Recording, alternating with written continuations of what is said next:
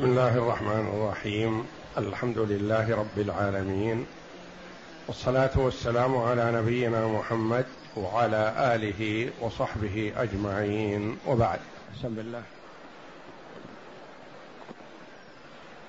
أعوذ بالله من الشيطان الرجيم. ربنا إننا سمعنا مناديا ينادي للإيمان أن آمنوا بربكم فآمنا. ربنا فاغفر لنا ذنوبنا وكفر عنا سيئاتنا وتوفنا مع الأبرار. ربنا وآتنا ما وعدتنا على رسلك ولا تخزنا يوم القيامة إنك لا تخلف الميعاد. هاتان الآيتان الكريمتان من سورة آل عمران. جاءتا بعد قوله جل وعلا ربنا إنك من تدخل النار فقد أخزيته وما للظالمين من أنصار. ربنا إننا سمعنا مناديا ينادي للإيمان أن آمنوا بربكم فآمنا. الآيتين.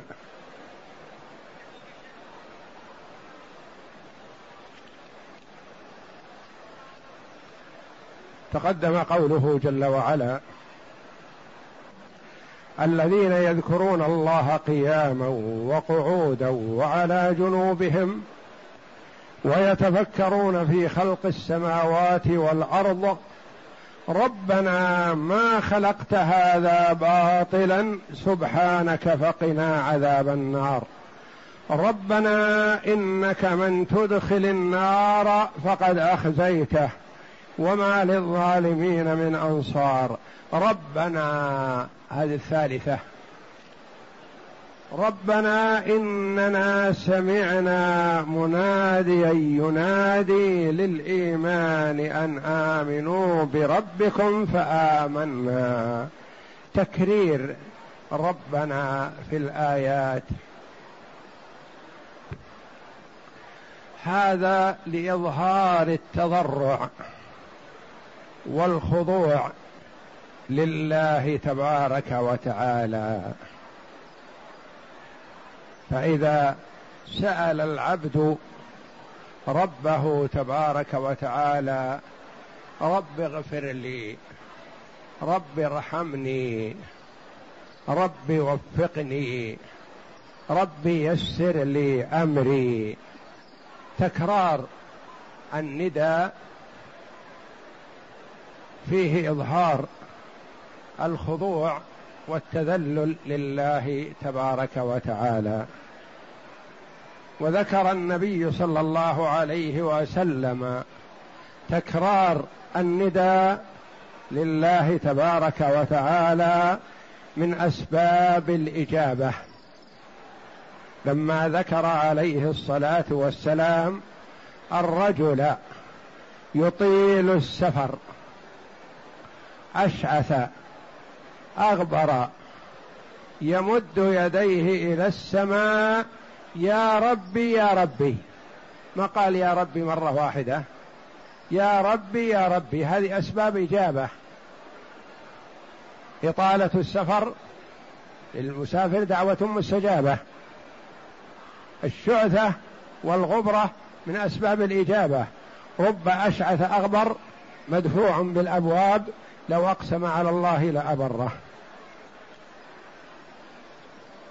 يمد يديه إلى السماء مد اليدين إلى الله جل وعلا إلى جهة العلو من أسباب الإجابة لأن الله جل وعلا حيي كريم يستحي من عبده إذا رفع إليه يديه أن يردهما صفرا. يا ربي يا ربي. من أسباب الإجابة تكرار النداء لله. لما؟ لأن فيه إظهار الخضوع والتذلل والافتقار لله تبارك وتعالى. وكلما أظهر العبد ذله وخضوعه لربه حري أن يستجاب له. ولهذا أقرب ما يكون العبد من ربه وهو ساجد لأن السجود فيه تذلل لله تبارك وتعالى أكثر.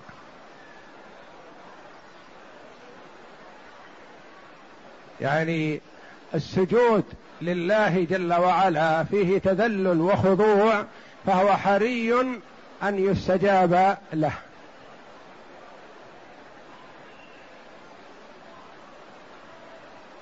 إذا فتكرار الندى لله تبارك وتعالى بالربوبية فيه إظهار للتذلل والخضوع لله جل وعلا. ولما في السجود من الخضوع والتذلل نهينا أن نسجد لأي مخلوق. وإنما السجود لله جل وعلا. ولما ذهب أحد الصحابة رضي الله عنهم إلى جهة فارس والروم رآهم يسجدون لملوكهم. فقال يا رسول الله هم يسجدون لملوكهم وأنت أحق بهذا ألا نسجد لك؟ فقال عليه الصلاة والسلام لو كنت امرا احدا أن يسجد لأحد لأمرت المرأة أن تسجد لزوجها لكن لا سجود لأحد مطلقا إلا لله تبارك وتعالى لأن فيه ذل وخضوع ولا يصلح. الذل من مخلوق لمخلوق وإنما الذل من المخلوق للخالق تبارك وتعالى. ربنا إننا سمعنا مناديا ينادي للإيمان. سمعنا من يدعونا للإيمان بك يا ربي. فاستجبنا. من هذا النادي؟ من هذا الداعي؟ قولان للمفسرين رحمهم الله ولا منافاة بينهما. منهم من يقول الداعي القرآن هو المنادي لأنه من يوم أن نزل على محمد صلى الله عليه وسلم إلى أن يرث الله الأرض ومن عليها وهو بأيدي الناس فهو يدعوهم إلى الإيمان بالله. قال وليس كل أحد أدرك النبي صلى الله عليه وسلم حتى يسمع منه. فمن جاء بعد الصحابة ما سمع من النبي صلى الله عليه وسلم. ومنهم من قال المنادي الذي ينادي للإيمان هو محمد صلى الله عليه وسلم. يقال له سمعه الصحابة رضي الله عنهم. من بعدهم ما سمعوه؟ يقال تبلغوا عنه. بلغهم الصحابة عن النبي صلى الله عليه وسلم أنه قال كذا فقبلوه. بلغهم من بلغه من بلغه من بعد الصحابة وهكذا.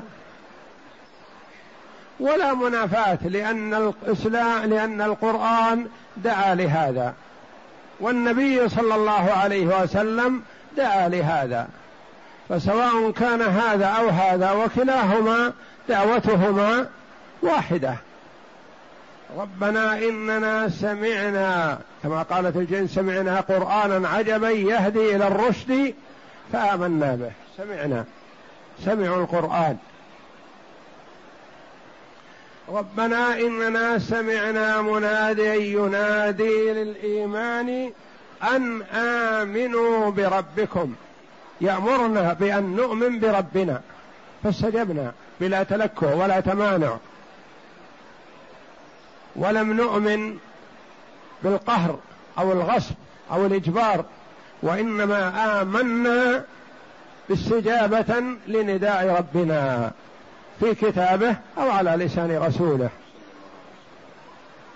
أن آمنوا بربكم فآمنا ربنا. رابعة. فاغفر لنا ذنوبنا وكفر عنا سيئاتنا.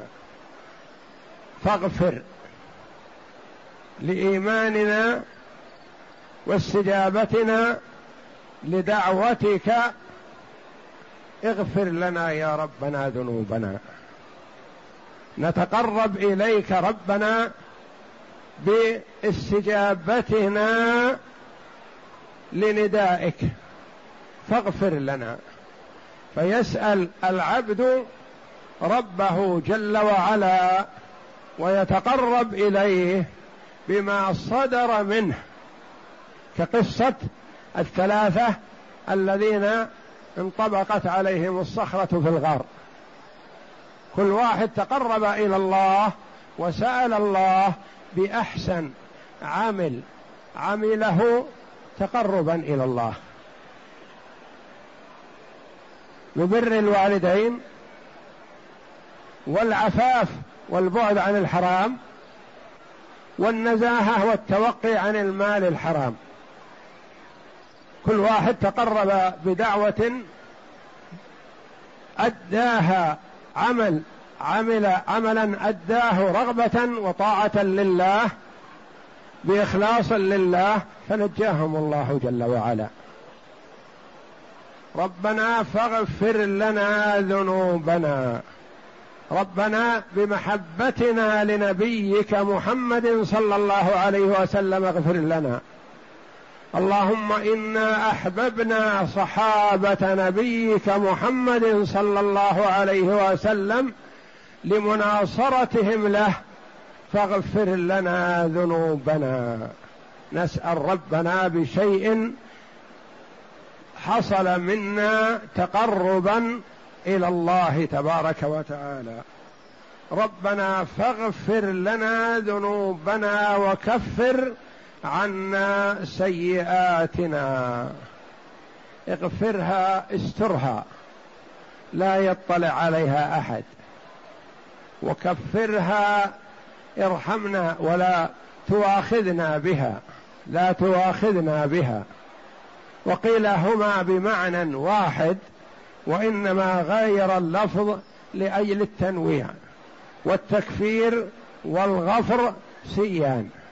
ومنهم من قال الغفر في الستر يعني لا تفضحنا بها أمام الناس. ثم سأل ربه ألا يواخذه بها لأنه قد يسرها عن الناس ولا يظهرها ولا يخزي عبده لكن قد يواخذه بها. يعاقبه عليها. فطلب العبد من ربه الأمرين.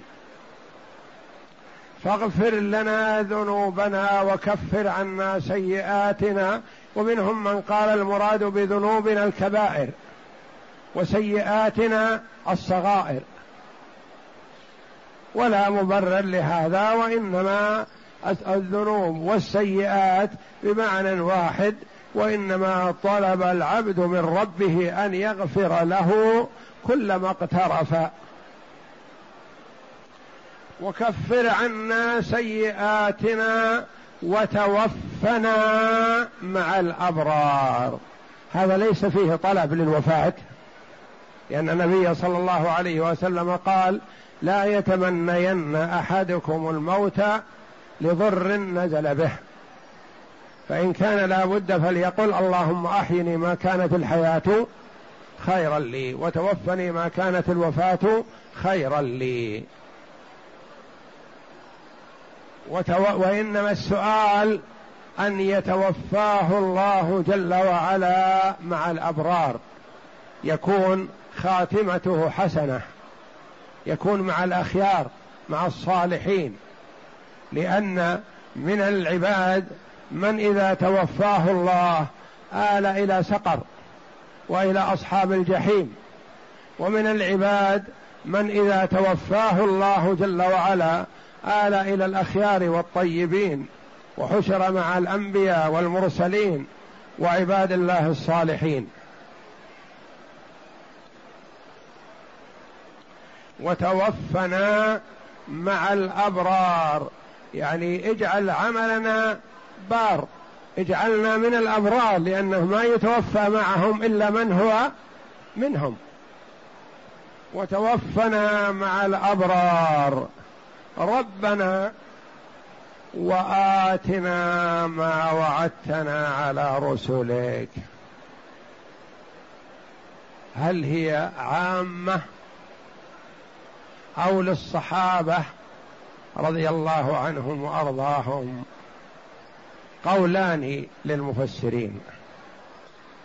من المفسرين من يقول هذه لصحابة رسول الله. أوذوا بمكة رضي الله عنهم فهاجروا إلى الحبشة. ثم رجعوا فأوذوا فهاجروا إلى المدينة. فأصابهم الجوع والحاجة في المدينة. لا مال ولا أهل بعضهم ولا مأوى وإنما هاجروا لله ورسوله. ربنا أنجز لنا ما وعدتنا إنك وعدتنا على السن رسلك النصر والتأييد فأنجز لنا هذا يا ربي. ولا تمهل الكفار فإنك تمهل ونحن نستعجل. نحن نستعجل يا ربنا نريد منك النصر الذي وعدتنا لا يتأخر علينا. ربنا وآتنا ما وعدتنا على رسلك. قال بعض المفسرين هذه للصحابة. يستعجلون الله جل وعلا النصر الذي وعدهم لأنهم يعرفون أن الله ناصرهم لأنه وعدهم ذلك. لكن يقولون لا صبر لنا في الانتظار نريد أن تنجيز يا ربنا. آتنا ما وعدتنا على رسلك من النصر أظهر لنا النصر.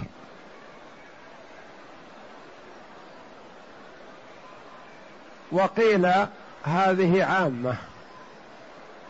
آتنا ما وعدتنا على رسلك أنت يا ربنا وعدتنا على رسلك الجنة. فاجعلنا من أهلها. ما وعدتنا على رسلك يعني على ألسن رسلك بأن من آمن بك مآله الجنة. فاجعلنا من هؤلاء. إنك أنت يا ربنا ما تخلف الميعاد لكن نخشى أن يكون الشيء من قبلنا. فيها المانع من قبلنا وإلا قول إنك لا تخلف الميعاد. هذا تحقيق بأن الله جل وعلا وعد وسيتحقق ما وعد لكن سيتحقق ما وعد للعموم. لكن كل واحد منا يقول اللهم اجعلني من هؤلاء الذين يتحقق لهم ذلك. وإلا ليس شكا في الله بأنه يخلف الميعاد لا.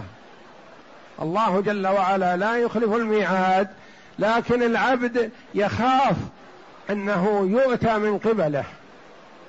أنه يؤتى من قبله. ما يتحقق له هذا؟ يتحقق الآخرين وهو لا يتحقق له. لما؟ لوجود مانع. لوجود مانع عنده. لأن الدعاء مستجاب. والله وعد الإجابة. لكن ما كل واحد يجزم بأنه مستجاب الدعوة. يخشى أن يوجد مانع من الموانع التي تمنع الإجابة. ربنا وآتنا أنجز لنا وأعطنا ما وعدتنا على رسلك. ولا تخزنا يوم القيامة. الخزي الفضيحة. لا تفضحنا أمام الملأ. لأن أصحاب الكبائر ينفضحون بأعمالهم. صاحب الغدرة والعياذ بالله ينصب له لواء يوم القيامة. لواء يقال هذه غدرة فلان بن فلان. غدر بالإمام غدر بمن عاهده غدر بأناس عاهدهم وغدر معهم خانهم. فيفضح أصحاب الربا والعياذ بالله يحشرون بطونهم كالبيوت فيها الحيات والعقارب. يعرفهم كل من مر بهم بأن هذا مرابي والعياذ بالله. كما قال الله جل وعلا الذين يأكلون الربا لا يقومون إلا كما يقوم الذي يتخبطه الشيطان من المس.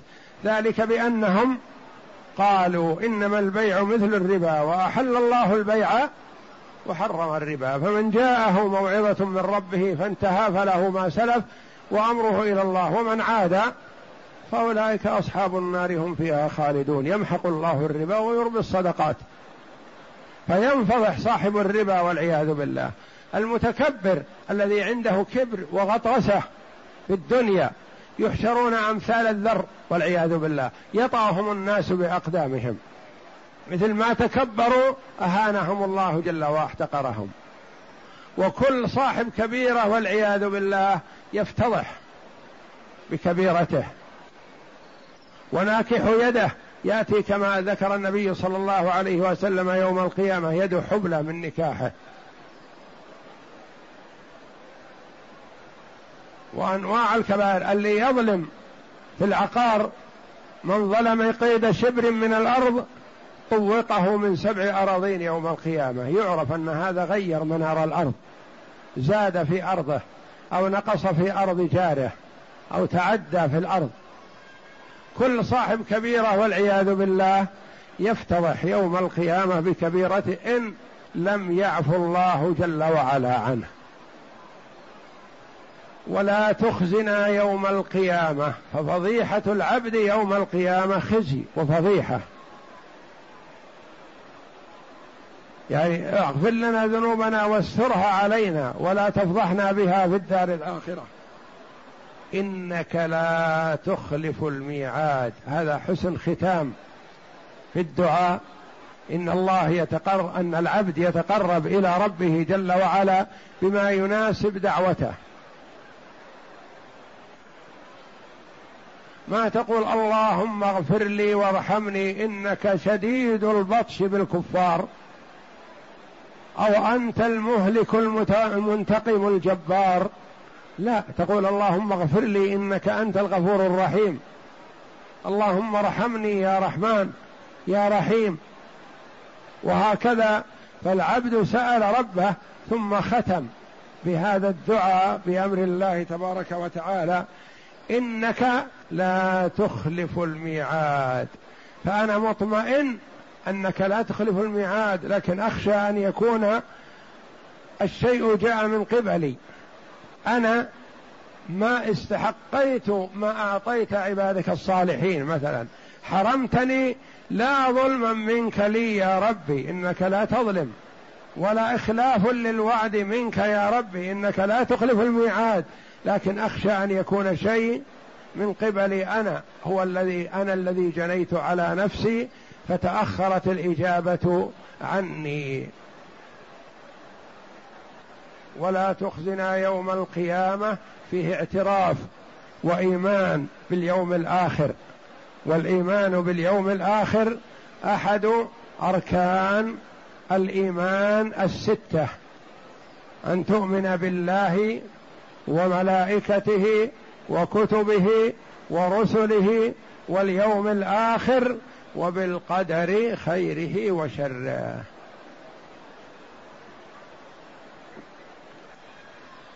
ففي هذه الآيات الكريمة دعاء يعلمه الله جل وعلا عباده ليدعوه به ليستجيب لهم. جاء بعد هذه الآيات مباشرة كما سيأتينا إن شاء الله فاستجاب لهم ربهم. فالعبد يدعو الله ويلح على الله جل وعلا ولا يستحي في الإلحاح. والله يحب من عباده الملحين في الدعاء. يحب الإلحاح من العبد لأنه إظهار للحاجة والرغبة فيما عند الله فيلح العبد ويكرر وينادي ويوقن بالإجابة من باب إحسان الظن بالله تبارك وتعالى. أقرأ.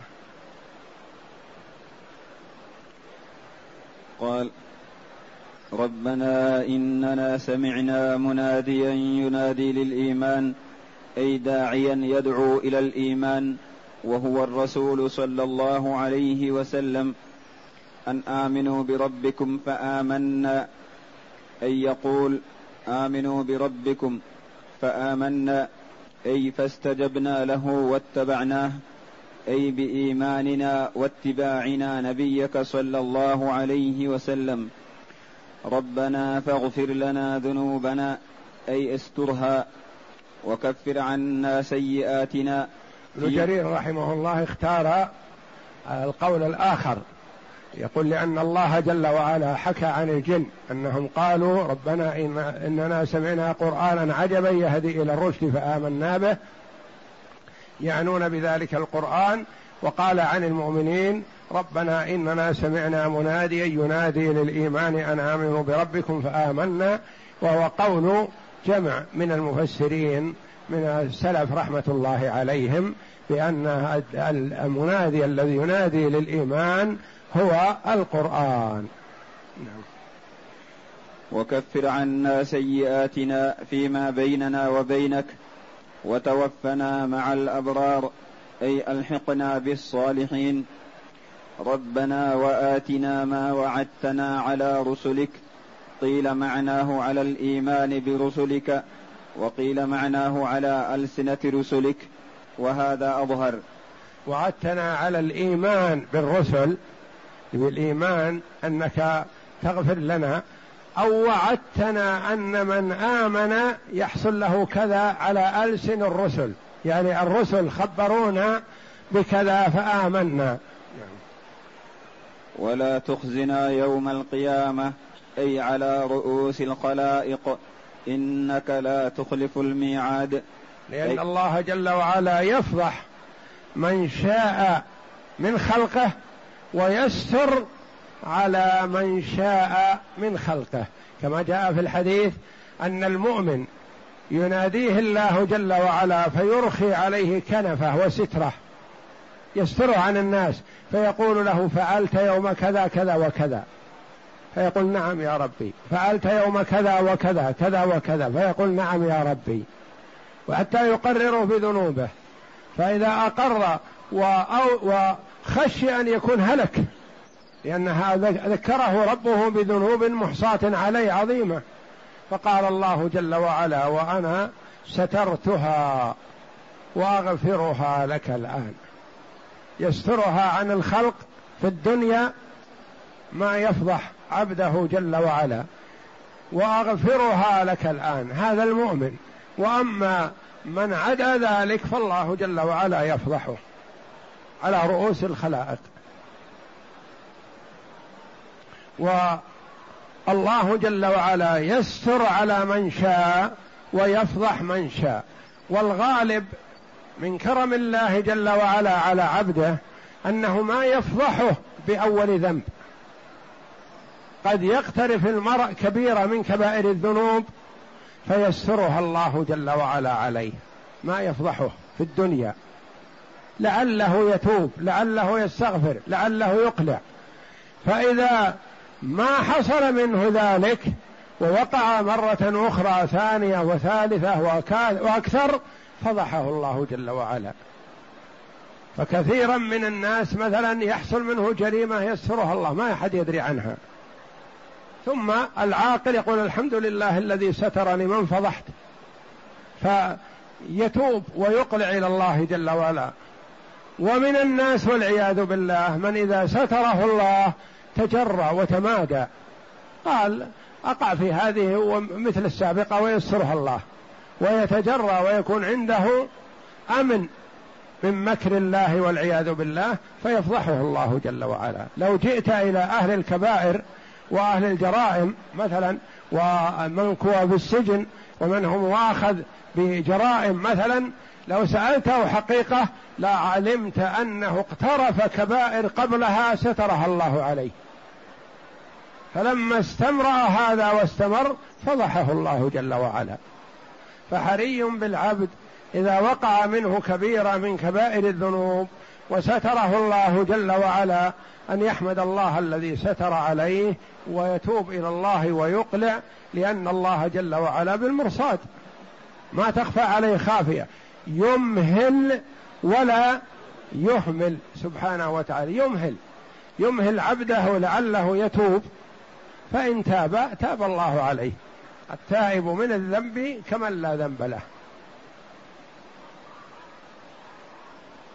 يعني هؤلاء الذين في السجن ما تجد الواحد منهم أخذ بأول زلة أبد.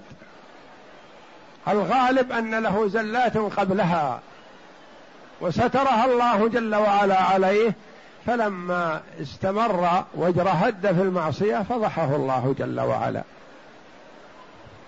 فحري بالعبد إذا حصل منه شيء ما أن لا يفضح نفسه وقد ستره الله عليه. ما ستر الله عليه يستغفر الله ويتوب إليه ويقلع ويتوب إلى الله والله جل وعلا يغفرها له في الدنيا والآخرة. ولا يخبر أحد كما قال أبو بكر وعمر رضي الله عنهما لماعز رضي الله عنه. قال لما استتر بستر الله ولا تخبر أحد وتب إلى ربك. كل واحد منهما يقول له ذلك لكنه عنده رغبة في أن يؤاخذ بذنبه في الدنيا حتى لا يؤاخذ به في الآخرة. فذهب إلى النبي صلى الله عليه وسلم واعتقد الأولى والثانية والثالثة حتى قرها بهذا أربع مرات. فانتهره النبي صلى الله عليه وسلم قائلا له أبك بجنون يعني أما ترى راضي عنك وتكف قال لا يا رسول الله ما بي جنون لكني أذنبت وأريد أن تطهرني. فقال النبي صلى الله عليه وسلم لأصحابه كيف عقله فيكم؟ هو عاقل أو مجنون؟ قالوا هو من أعقلنا وأميزنا ما في خلاف لكن الرجل تايب. فقال النبي صلى الله عليه وسلم لما أقر أربع مرات اذهبوا به فارجموه. بعدما قرره وسأله وتأكد أنه مئة في المئة حصل منه زنا اذهبوا به فارجموه. فرجموه بالحجارة فلما أدركته الحجارة هرب. فأخذ أحد الصحابة لحي بعير عظم بعير وضربه وسقط وتتابعت عليه الحجارة حتى مات. فقال النبي صلى الله عليه وسلم للصحابة لما هرب ألا تركتموه لعله يتوب فيتوب الله عليه؟ دليل على أن الله جل وعلا وأن رسوله صلى الله عليه وسلم ما يؤاخذان بالذنب من أول مرة. لعل العبد أن يتوب فيتوب الله عليه. والرسول عليه الصلاة والسلام يحب من العبد إذا وقع في ذنب الا يسارع في الإخبار وإنما يستتر بستر الله ويتوب فيتوب الله عليه. وكما قال أبو بكر وعمر رضي الله عنهما لماعز نعم. إنك لا تخلف الميعاد. أي لا بد من الميعاد الذي أخبرته عنه رسلك صلوات الله وسلامه عليهم وهو القيام يوم القيامة بين يديك. وقد ثبت أن رسول الله صلى الله عليه وسلم كان يقرأ هذه الآيات العشر من آخر آل عمران إذا قام من الليل لتهجده. فقال البخاري رحمه الله عن ابن عباس إذا قام من الليل يعني الوارد أنه ما يقرأها في الصلاة وإنما يقرأها إذا قام من فراشه مسح بيديه وجهه عن النوم ثم قال صلى الله عليه وسلم إن في خلق السماوات والأرض واختلاف الليل والنهار لآيات لأولي الألباب الذين يذكرون الله قياما وقعودا وعلى جنوبهم إلى آخر سورة آل عمران. ثم يتوضأ صلى الله عليه وسلم وكان لا يكثر صب الماء والإسراف في الماء يتوضأ بالماء القليل ثم يصلي ما كتب الله له. وابن عباس رضي الله عنهما نقل لنا صلاة النبي صلى الله عليه وسلم في الليل إحدى عشرة ركعة وفي رواية ثلاث عشرة ركعة. لكن لا تسأل عن حسنهن وطولهن. فليحرص المسلم على أن يتقيد بوتر النبي صلى الله عليه وسلم. والحمد لله أنه ممكن أن يأتي بهذا الوتر إحدى عشرة ركعة يعني ممكن يأتي به بنصف ساعة. وممكن يأتي به في ثلاث أربع خمس ساعات. ممكن يأتي به في الليل كله. يقرأ. فإذا كان في الوقت متسع أطال القراءة والركوع والسجود. وإذا كان في الوقت ضيق خفف القراءة والركوع والسجود ويحرص على إحدى عشرة ركعة وأحيانا ثلاثة عشرة ركعة ليكون أتى بوتر النبي صلى الله عليه وسلم كما قالت عائشة رضي الله عنها ما كان رسول الله صلى الله عليه وسلم يزيد في رمضان ولا غيره على إحدى عشرة ركعة. ولم ينهنا عن الزيادة. يعني يجوز للمرء أن يصلي بلا عدد وينهي بالوتر. يعني ما يقال له مثلا إنك إذا صليت بخمس عشرة ركعة أو سبعة عشرة سبعة عشرة ركعة أو تسعة عشرة ركعة أو إحدى وعشرين أو نحو ذلك إنك أخطأت. لا. ما نهانا عن الصلاة عليه الصلاة والسلام ولا نهانا عن الزيادة. لكن هو عليه الصلاة والسلام كان هذا وتره. فإذا تعمد المرء وتر النبي صلى الله عليه وسلم فحسن. وإذا كان أنشط له التخفيف والإكثار من الركعات فله أن يصلي بلا حصر ما يعد ما يلزم أن يعد. إنما في النهاية يأتي بركعة واحدة توتر له ما صلى. يعني ممكن أن يأتي بعد صلاة العشاء مباشرة بعد الراتبة ركعتين أو أربع. فإذا ذهب إلى بيته صلى ركعتين أو أربع. فإذا أراد أن ينام صلى ركعتين أو أربع. فإذا استيقظ من الليل صلى ركعتين أو أربع. ثم نام. فإذا استيقظ مرة أخرى صلى ما تيسر له وأوتر. السنة أن يكون آخر صلاته وتر.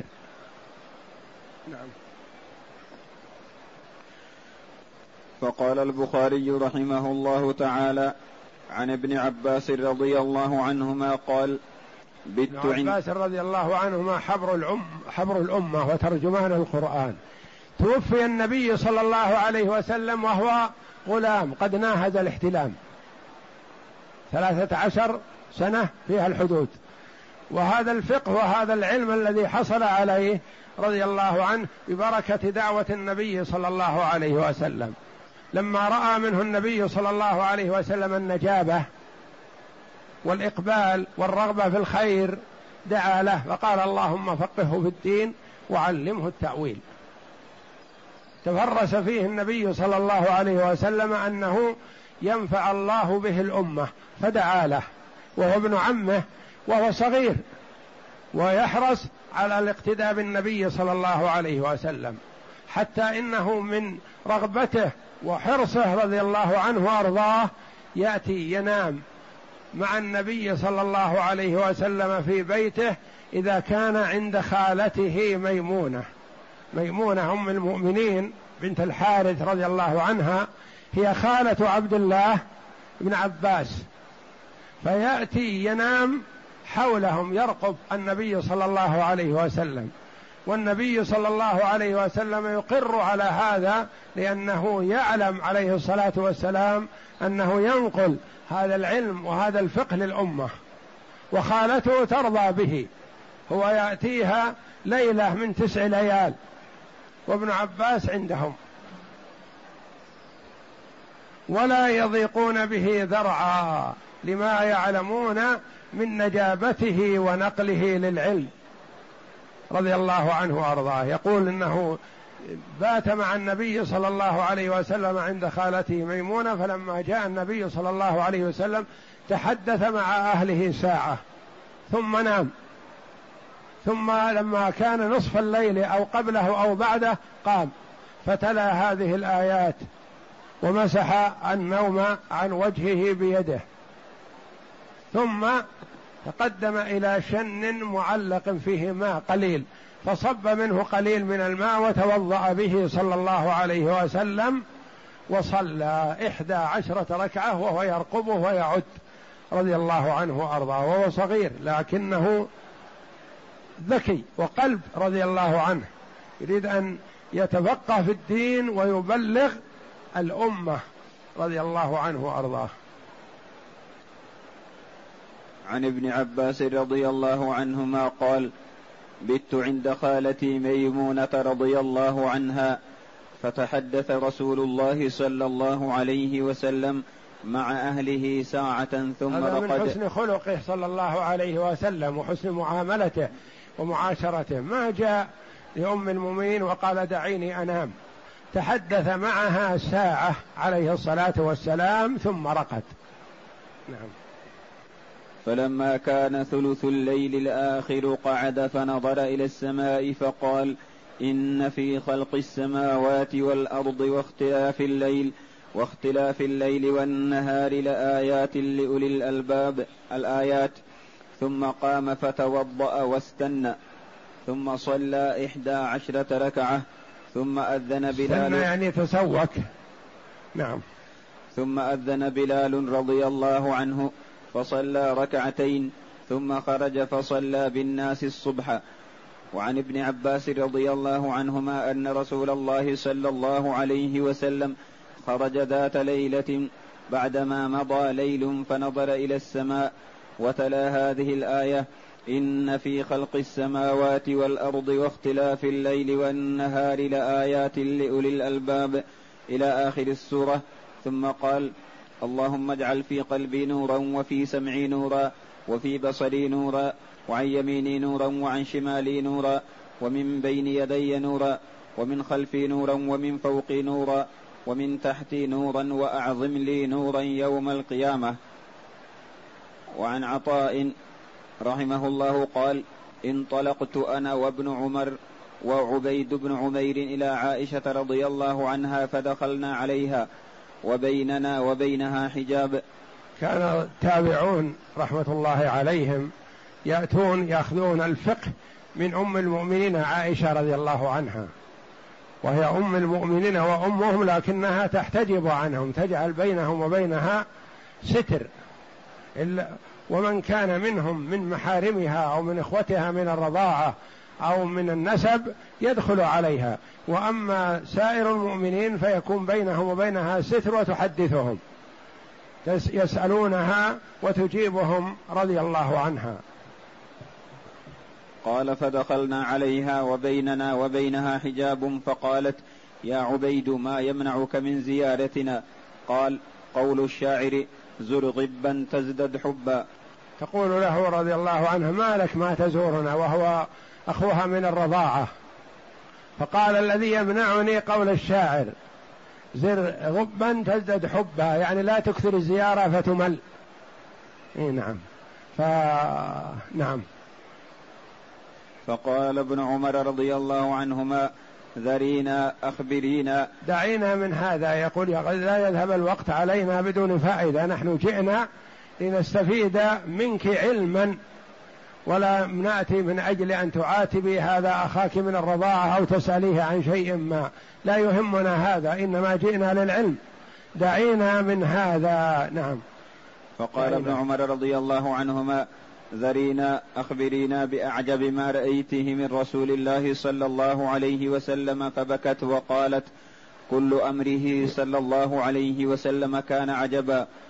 يريدون الاقتداء به صلى الله عليه وسلم. يقول أخبرينا بأعجب ما رأيت من النبي صلى الله عليه وسلم من أموره فيما بينه وبين ربه تبارك وتعالى في عبادته. يعني وليس المراد في الشيء الذي يضحك أو نحو ذلك وإنما الشيء الذي كان يتعبد به ربه تبارك وتعالى وقد أمرنا بأن نقتدي به صلى الله عليه وسلم. فقالت رضي الله عنها بعدما بكت ذكروها النبي صلى الله عليه وسلم بكت. وقالت كل أمره عجبا. نعم. فبكت وقالت كل أمره صلى الله عليه وسلم كان عجبا. أتاني في ليلتي حتى تعبد حتى أتاني في ليلتي حتى مس جلده جلدي صلى الله عليه وسلم ثم قال ذريني أتعبد لربي عز وجل. قالت فقلت والله إني لأحب قربك وإني أحب وإني أحب أن أت وإني أحب أن أتعبد أن أتعب أن تعبد أن تعبد ربك. فقام إلى القربة فتوضأ ولم يكثر صب الماء ثم قام يصلي يعني لما ضاجعها ونام بجوارها عليه الصلاة والسلام استأذن منها قال إذن لي أقوم أتعبد لربي. ماذا قالت رضي الله عنها؟ قالت والله يا رسول الله إني لا أحبك وأحب قربك وأحب أن تعبد ربك ما أحب أن أحرمك من عبادتك لربك فقام عليه الصلاة والسلام وتوضأ. نعم. ثم قام فقام إلى القربة فتوضأ ولم يكثر صب الماء ثم قام يصلي فبكى حتى بل لحيته, لحيته ثم سجد فبكى بكى وهو واقف يقرأ القرآن حتى بل لحيته عليه الصلاة والسلام. نعم. ثم سجد فبكى حتى بل الأرض وسجد وبكى وهو ساجد حتى بل الأرض بدموعه عليه الصلاة والسلام. نعم. ثم اضطجع على جنبه فبكى حتى إذا أتى بلال بلال يؤذنه بصلاة الصبح. قال بكى إلى حتى أتى بلال يستأذنه لصلاة الصبح. يقول هلم يا رسول الله للصلاة. نعم. قالت فقال يا رسول الله ما يبكيك وقد غفر ظهر على رسول الله أثر البكاء وطلع عليه بلال رضي الله عنه. قال يا رسول الله ما الذي يبكيك؟ البكاء لغيرك. أنت عبد غفر الله لك ما تقدم من ذنبك وما تأخر. لا تبكي. فأجابه عليه الصلاة والسلام. نعم. فقال يا رسول الله ما يبكيك وقد غفر الله لك ما تقدم من ذنبك وما تأخر. فقال ويحك يا بلال وما يمنعني أن أبكي؟ وقد أنزل الله علي في هذه الليلة إن في خلق السماوات والأرض واختلاف الليل والنهار لآيات لأولي الألباب. يعني هذه التي أبكته صلى الله عليه وسلم هذه الآيات العظيمة. نعم. ثم قال ويل لمن قرأها ولم يتفكر فيها. ولم يتفكر لأنه واجب على العبد أن يتفكر ويتأمل ويتدبر كلام الله جل وعلا. ويل لمن قرأها ولم يتفكر فيها. والله أعلم. وصلى الله وسلم وبارك على عبده ورسول نبينا محمد وعلى آله وصحبه أجمعين.